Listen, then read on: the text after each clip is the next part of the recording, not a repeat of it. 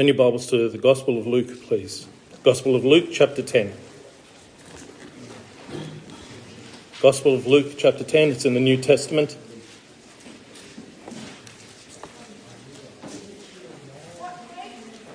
I don't know what page.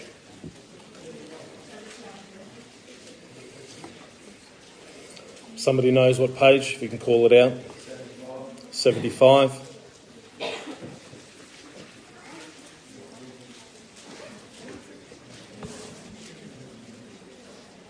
Luke chapter 10. I'm going to read from verse 38 to verse 42.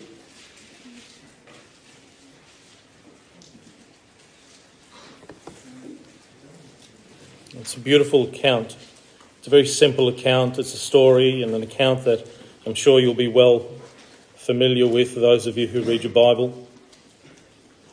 And it says there, Now it came to pass, in verse 38 of Luke chapter 10, and it, now it came to pass as they went that he entered into a certain village, and a certain woman named Martha received him into her house.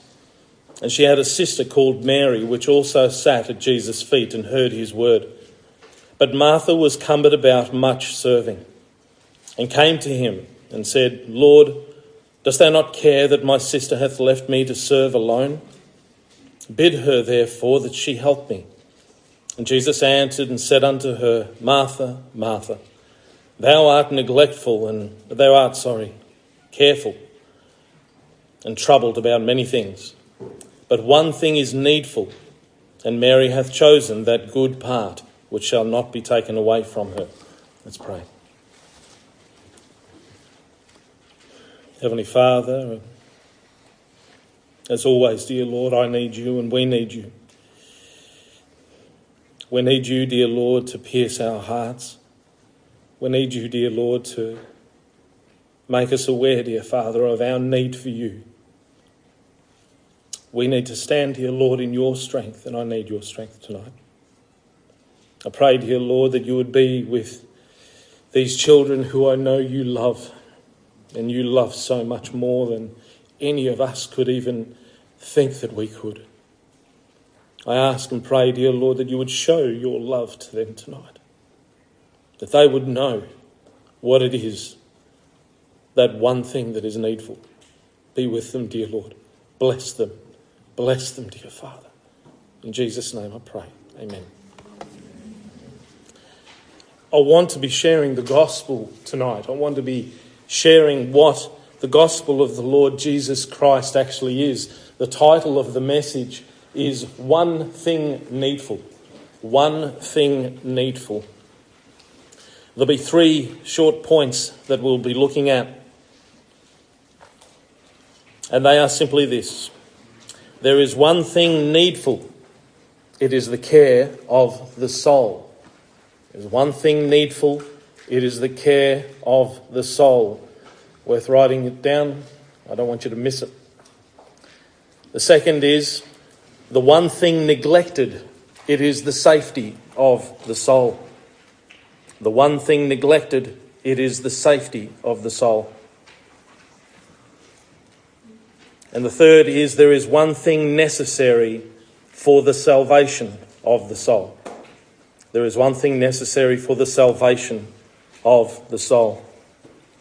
The gospel has a wonderful presentation and a very simple explanation found in 1 Corinthians 15, verses 1 to 4. I'll read it for you, but make a note of it. 1 Corinthians 15, verses 1 to 4. Paul writing as he introduces this incredible chapter, and he says this Moreover, brethren, I declare unto you the gospel which I preached unto you, which also ye have received, and wherein ye stand by which also ye are saved, present tense, if you keep in memory what I preached unto you, unless ye have believed in vain. For I delivered unto you first of all that which I also retrieved, received, how that Christ died for our sins according to the Scriptures, and that he was buried, and that he rose again the third day according to the Scriptures. Jesus dying for our sin as a substitution of his life for hours. And it was according to all that was spoken about in history past, in the scriptures, in the writings that went before. It was recorded there already. And Jesus fulfilled this, this substitution, his life for ours. This was spoken about. This is part of that gospel. That he was buried and that he rose again the third day is the single most attested fact of all history. In fact, scholars have said that if the method used to deny the resurrection of Christ was applied to any other historical event, all written and documented history would need to be denied and wiped away. The resurrection of the Lord Jesus Christ is the single attested fact of history and it can't be denied. It simply cannot be denied.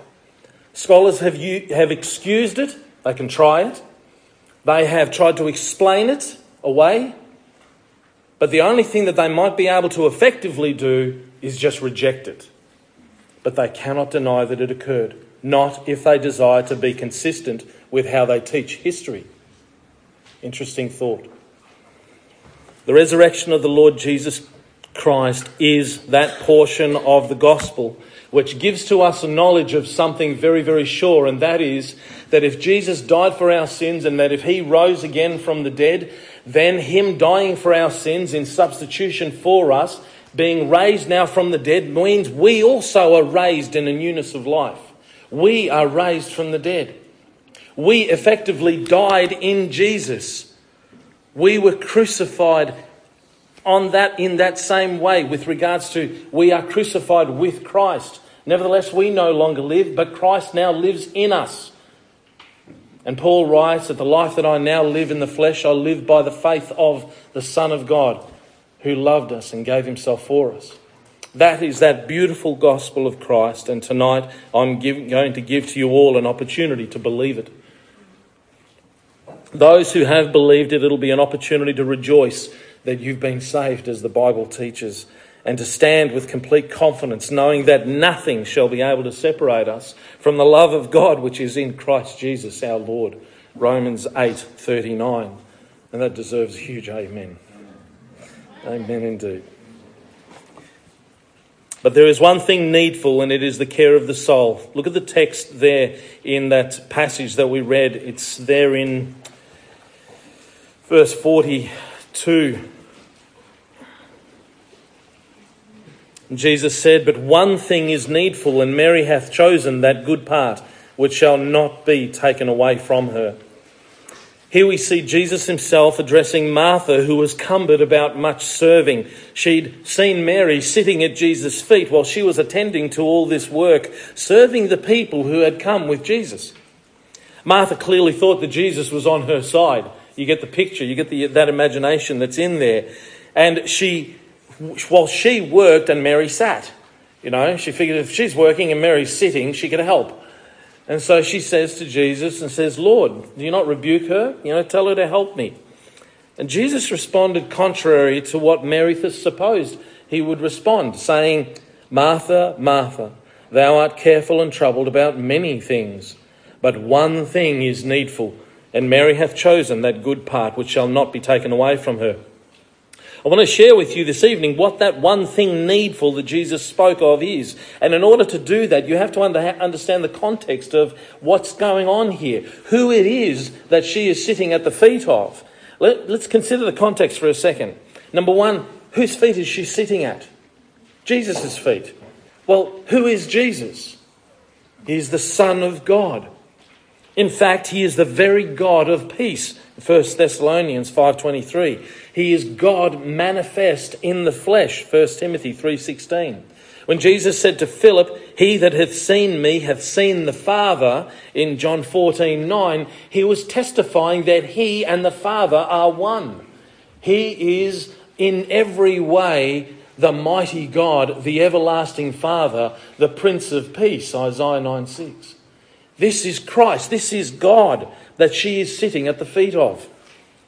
And Mary was sitting there at God's own feet, and therefore the one thing that is needful that she is attending to is the one thing of all things that are most needful. That's the other point. Jesus saying one thing is needful and stopping there without any further qualification. He's not saying anything else is more needful than that which Mary is attending to. The only thing that can possibly fit there, the one thing that could be most needful, the one thing most needful for not just for Mary, but for all people, because it was a universal declaration. She has chosen the one thing that is needful, not just for her, but for everyone, for all people. It can only be the care of the soul.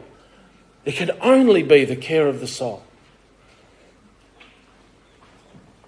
Luke 19:10 for the son of man is come to seek and to save that which was lost. Jesus came to safeguard the soul, to save the soul. And Mary was attending to that one thing needful at the feet of the Lord Jesus Christ. Why is there such a need? Why did he come to save that which was lost? Why was it lost? Romans 3:23 tells us why. For all have sinned and come short of the glory of God. And Jesus came to wash our sins away that our souls might be white as snow. It might be clean as pure wool. Isaiah wrote of this in Isaiah 118, saying, Though your sins be as scarlet, they shall be white as snow. Though they be red like crimson, they shall be as wool. And this is what God wants to do to clean us, to wash us, to purify that soul. And this is what is the most needful of all things. There is nothing more needful. One thing and one thing alone is needful, and that is the care of your soul. So your soul is you. It's, it's you. It's the very essence of who you are. When the Word of God speaks about the heart, it speaks about the very person of who you are. It's a synonym for the soul. It's not the physical heart, you know, it's, it's a synonym for who you are. And you know this is, is true if any of you have ever had a loved one that passed away and you saw, uh, the, you saw that, that loved one there it's not difficult to be able to look and say, He's not there. He's not there. It's like it's empty. I mean, the, the, the, words that they use to talk about the body that's left gives you an indication that it's not a gratifying or a pleasing description. You know, when they speak of it. When my mum passed away, it was very much like that. She died right in front of me. Right in front of me. Actually, as soon as I walked in the door, the very mo- it was almost like she was waiting for me to come. I walk straight in the door, and that was it. She took her last breath right there. And she was gone. She was gone. Like gone. There was I, I can't even explain it. I mean, only, only those of you who have seen that before know what I'm talking about. She was gone. She was no longer there. She was no, no longer present. She was somewhere else. She just wasn't there. And it's such a surreal feeling when somebody passes away. It's, it's almost like it's not natural. It's, not, it's like it's not meant to be. And indeed, it was never meant to be. Man was never meant to die. It's an anomaly. It's something that has happened since the time of Adam, but it was never meant to be the case. God never created man to die, but to live with him in fellowship forever, for all eternity, that he may share in the love that he has between himself as the triune being, the God of the Bible. The soul is eternal, but the body is not eternal. The body will eventually decay and rot in the grave. Job, Job wrote a testimony of it in Job 19:26. He said, "And though after my skin worms destroy this body, yet in my flesh shall I see God." quite, quite an incredible testimony when you just think about that, if you break that down just for a minute. He testifies there of two incredible things. On the one hand, he says that his body will ultimately decay, and yet also that he will rise again with a new body to see God. After my skin worms destroy this body, yet in my flesh I shall see God. Nothing could be more needful than the care of the soul. And Mary hath chosen that good part which shall not be taken away from her. So consider for a moment what care you have given to your own soul. Just think about it for a moment.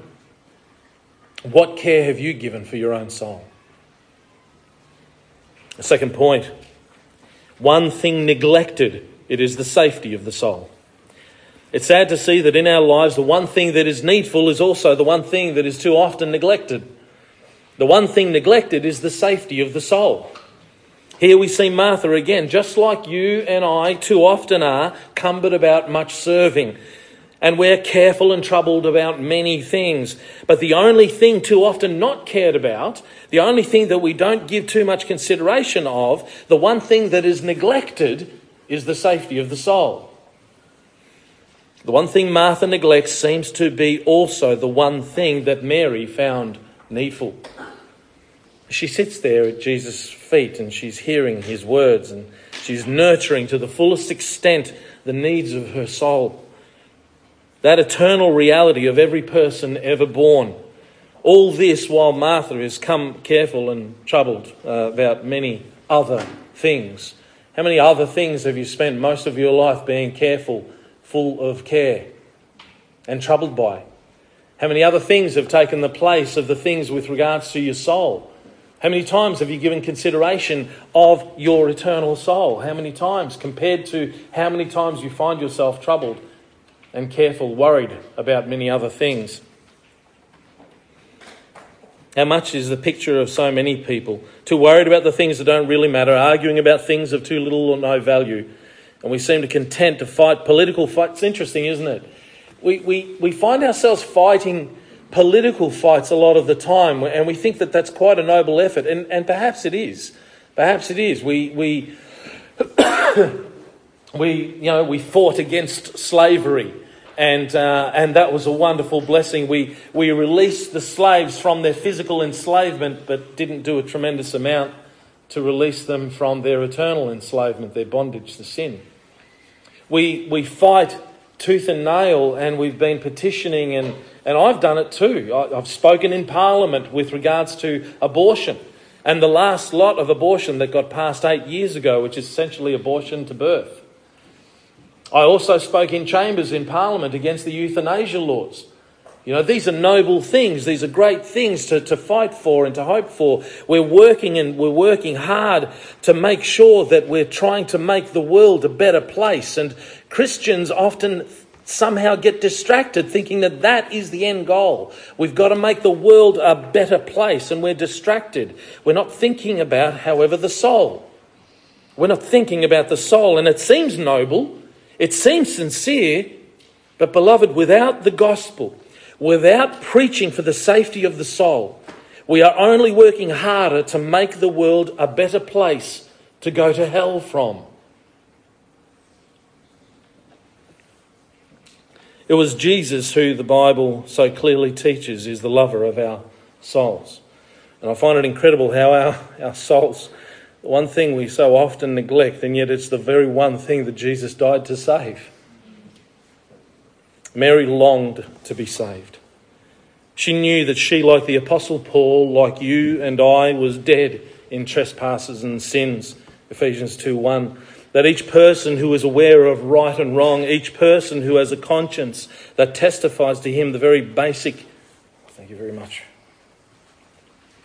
I really love my wife. She seems to know exactly when I need to have a drink. Thank you, honey. Oh, that was the one thing needful.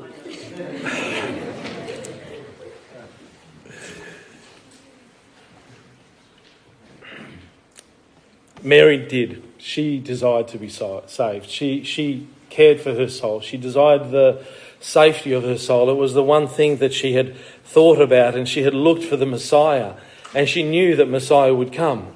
And, and this was a desire for her. And, and so she sat there at his feet. And all of us, all of us who have a conscience, all of us who are aware of what is right and what is wrong are the same. We have a conscience. We know that one day we are going to give an account. The Bible says that, for it is appointed unto man once to die, but after this, the judgment. And Mary yearned that her soul might be saved against that day.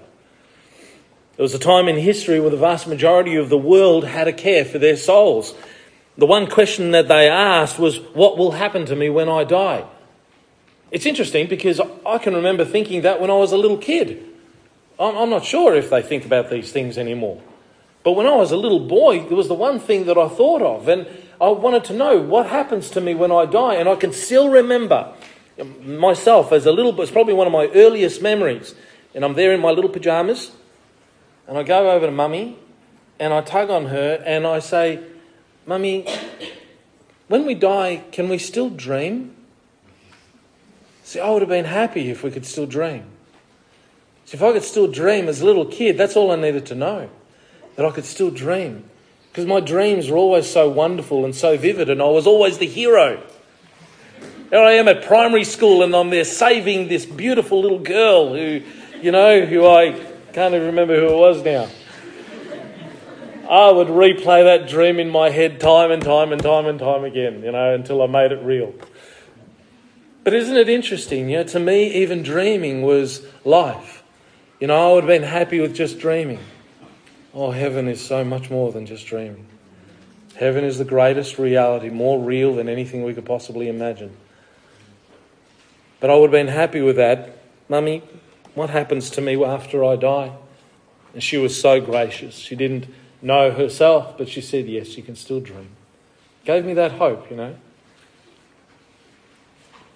This was that one thing needful. What a blessing it is.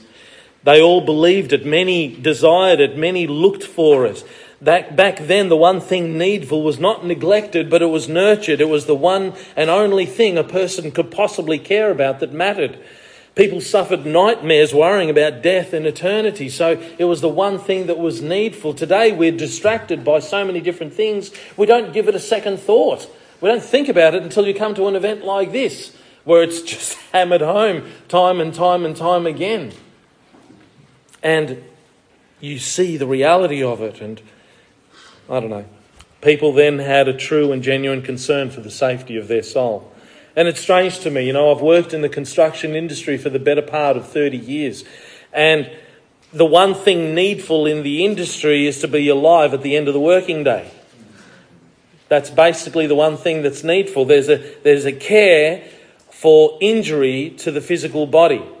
And we take such safety in our day to day lives, but not a single thought of safety for our eternal soul. We don't think about that very often at all. The temporary life seems so much more important than the eternal. Signs of danger keep out, warn of impending injury should we choose to ignore it.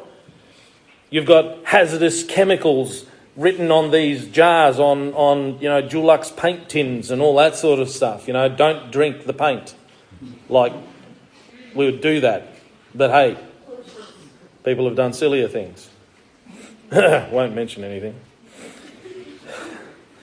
We have barricade tape.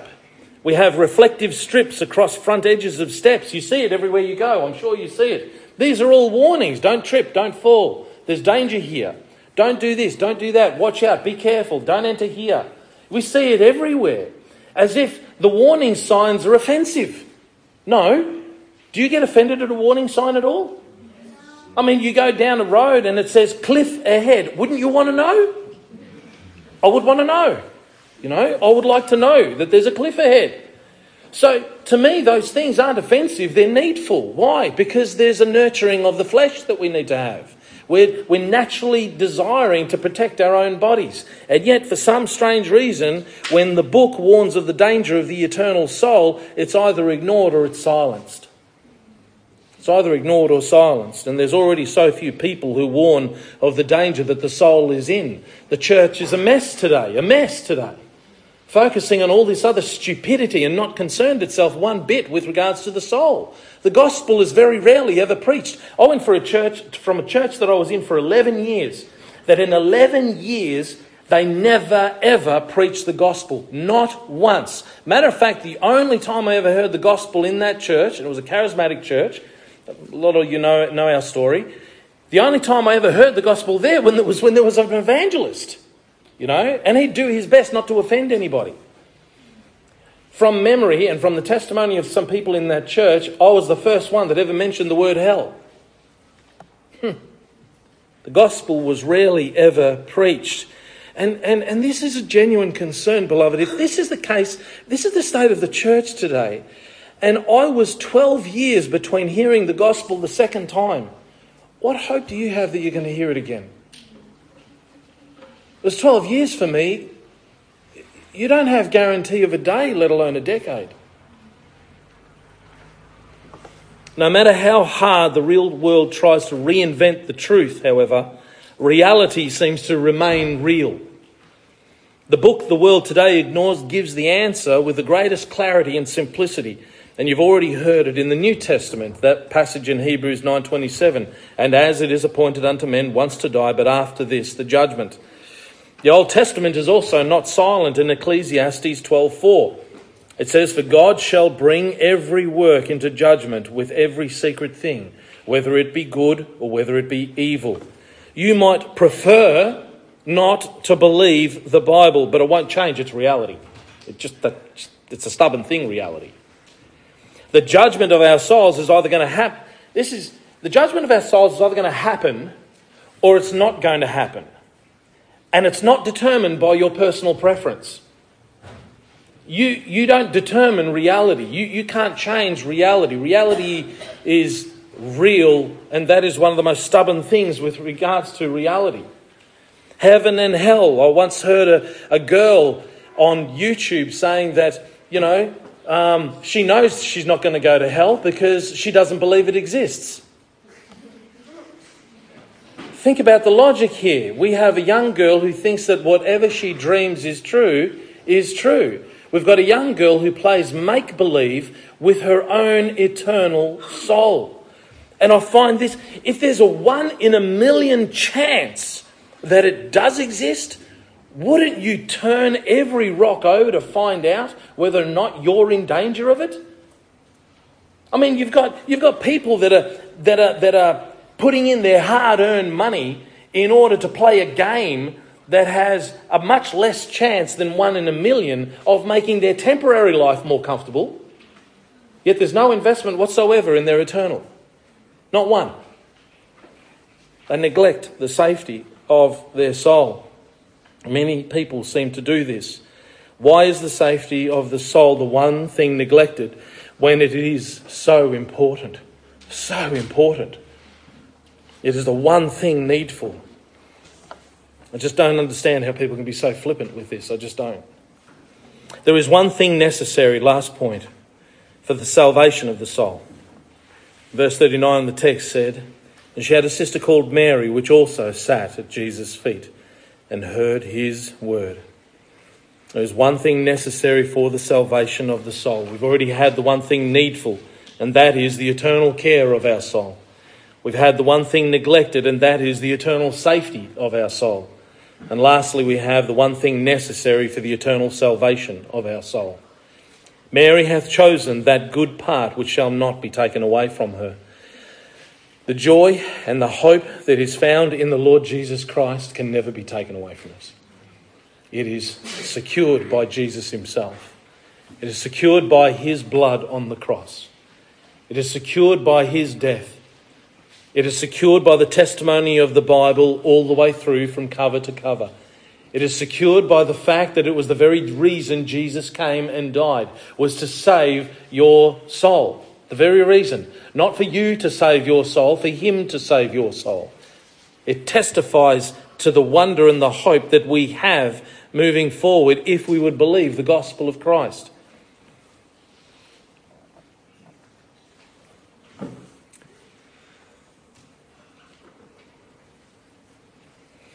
The Bible teaches us something very interesting and very simple, and it is basically that a person must be born again in order to become a Christian. You can't be a Christian unless you're born again. You are only a Christian if you're born again. Does that make sense? You are not a Christian because you've been brought up in a Christian family. You're not a Christian because you got a little certificate that says you were baptized into a particular church or that you were confirmed in something else or that you've done your communion or whatever it is. That doesn't testify to anything. You're not going to be bringing that page with you to St. Peter and say, dude, you know, I got the paper. Can I come in? You know, it's not going to happen. Only if you're born again are you a Christian. I've, I've mentioned this today, I think it was. There's a really simple rhyme that John Bunyan had, and he had this, and it was simply, An egg is not a chick, though it fall from a hen, nor a man a Christian, lest he's born again. I think it nails it. I think it nails it. You must be born again. Jesus was the one who testified to that. Turn your Bibles to John chapter 3. John chapter 3. The Gospel of John. So you're in Luke, just go forward past Mark to John in chapter 3.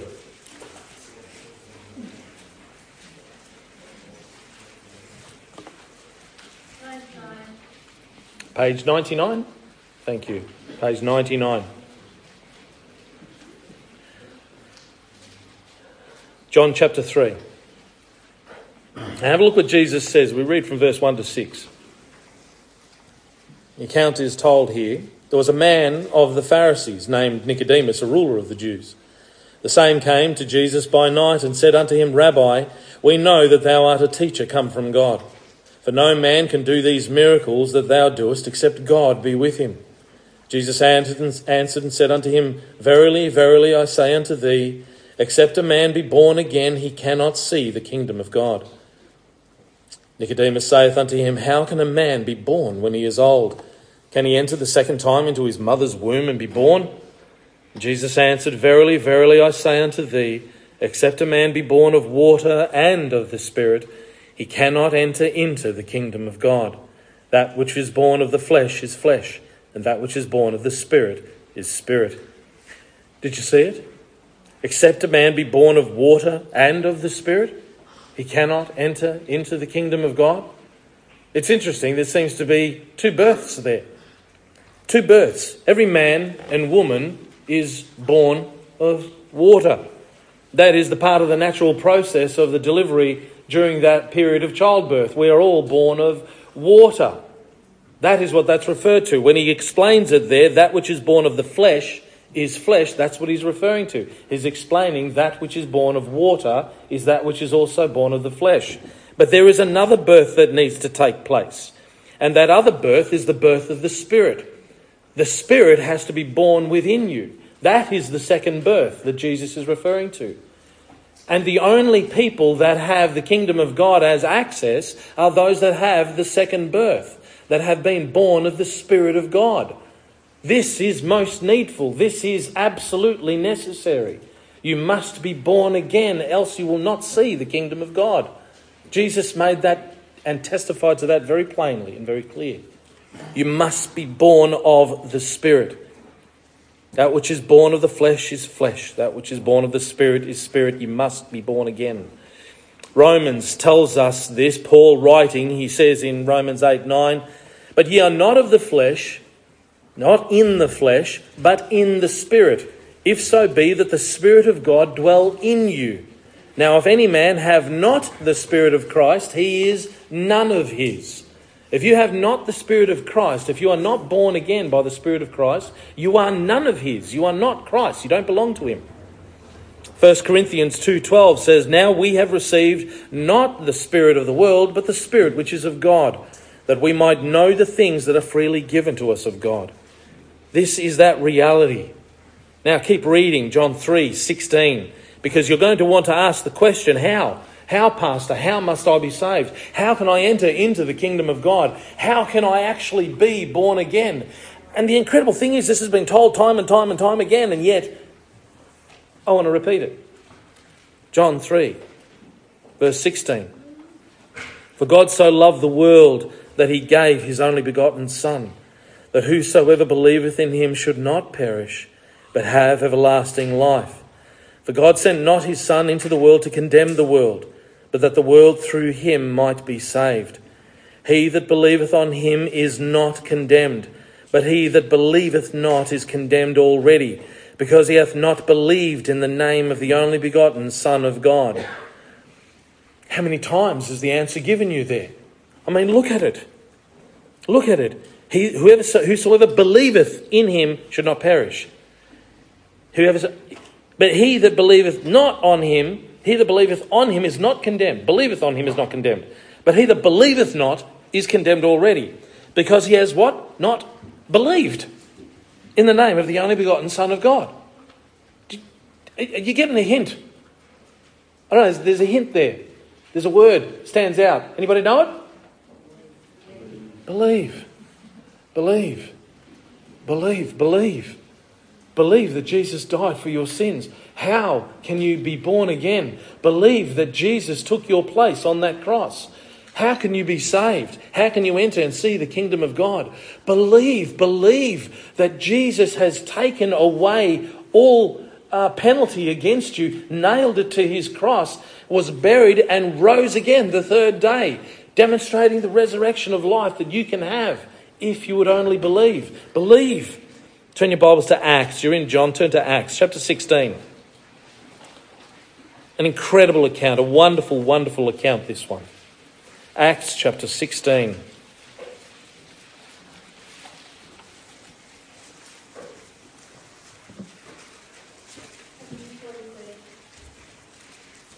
What was that, sorry? 143, thank you. Acts chapter 16, verse 25. Still 143? 144? Okay. Acts chapter 16, verse 25 is our text. And this is a wonderful account. Paul and Silas are in prison at this particular time. And there's an event that occurs and a miracle that happens. Have a look at this, verse 25. And at midnight, Paul and Silas prayed and sang praises unto God, and the prisoners heard them.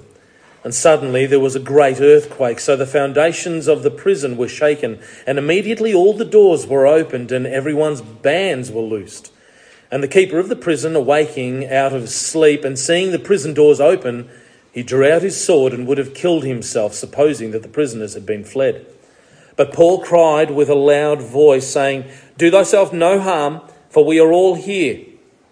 Then he called for a light and sprang in and came trembling and fell down before Paul and Silas and brought them out and said, Sirs, what must I do to be saved?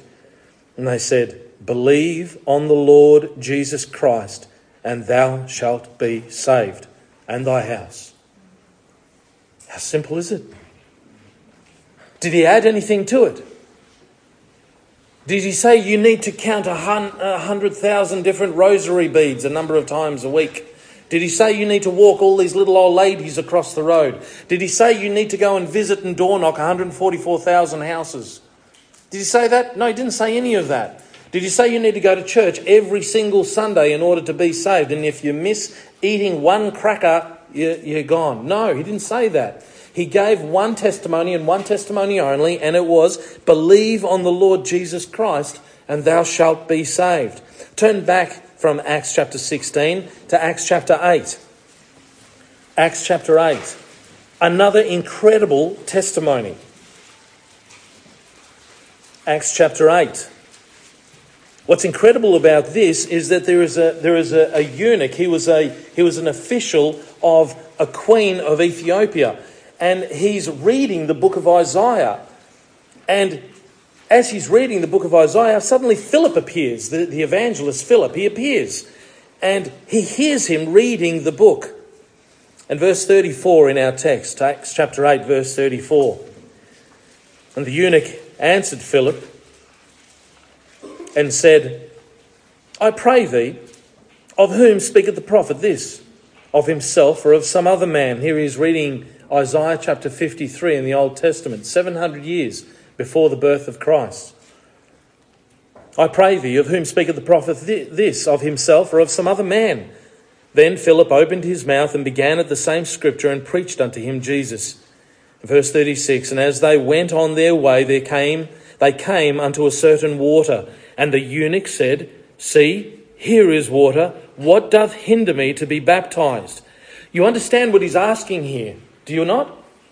He's asking, What hinders me to be baptized? He's asking the, the, one of the most important questions that need to be asked before any individual is baptized. What hinders me to be baptized? Verse 37 gives the answer. Philip gives the answer in verse 37, and Philip said, If thou believest with all thine heart, thou mayest. And he answered and said, I believe that Jesus Christ is the Son of God. And then verse 38 And he commanded the chariot to stand still, and they went down both into the water, both Philip and the eunuch, and he baptized him. if thou believest with all thine heart. You heard testimony after testimony. How many testimonies have you heard where it seems to be indicated that there was a belief happened, a confession made, but the heart was not regenerated? Paul mentioned that tonight. Was not born again. Can't remember how old he was when he made that profession of his mouth, and yet the heart was exactly in the same place that it was before he made the profession. Didn't change. Belief has to happen here, not here. It's the heart that needs to be changed, not the mind. The mind has been deceived already by the heart. The heart needs to be pierced with newness of life. The heart needs to come alive. It's the heart that needs to live. That's where the Spirit of God comes in. I've shown you now from the Scriptures. I haven't confessed this of my own mouth. This doesn't come from me. You read it in the Scriptures. You read it in the book of books. You read it in the book that is the most despised and yet the most loved book in the world. You read it there. It didn't come from me, the gospel, it came from the book. That's the foundation. Now, you can either accept it or you can reject it, but understand that those words did not come from a man, they came from the Lord in His word. And the choice is yours. The choice is yours. Will you believe the gospel? I didn't ask, do you believe? I ask, will you believe? Because this is a question of the will. It's not a question of your preference. It's not a question of whether it's something that you happen to be shaped into. It's a question of whether or not you choose to believe for the safeguarding of your soul. The one thing that is needful is the care of your soul. The one thing that is neglected is the safety of your soul. But the one thing necessary for the salvation of your soul is to believe the gospel. It's that simple. That simple. Let's pray. Heavenly Father, only your hand can be upon these young people. Only you, dear Lord, and you alone love them enough to be as clear as possible in your word with respect to the truth of their souls. And only they know their own state, only they know their own hearts. I ask and pray, dear Lord, touch them touch them and bless them. Open their hearts, dear Father, that they would cry out for their Lord, that they would seek after you, dear Lord, with everything that is in them, that they would desire you more than they desire the necessary food, that in every way, dear Lord, they may be saved, they may have eternal life, and they may rejoice forevermore, and nothing can take it away from them. I thank you, dear Father, for these opportunities, and I pray your hand upon them.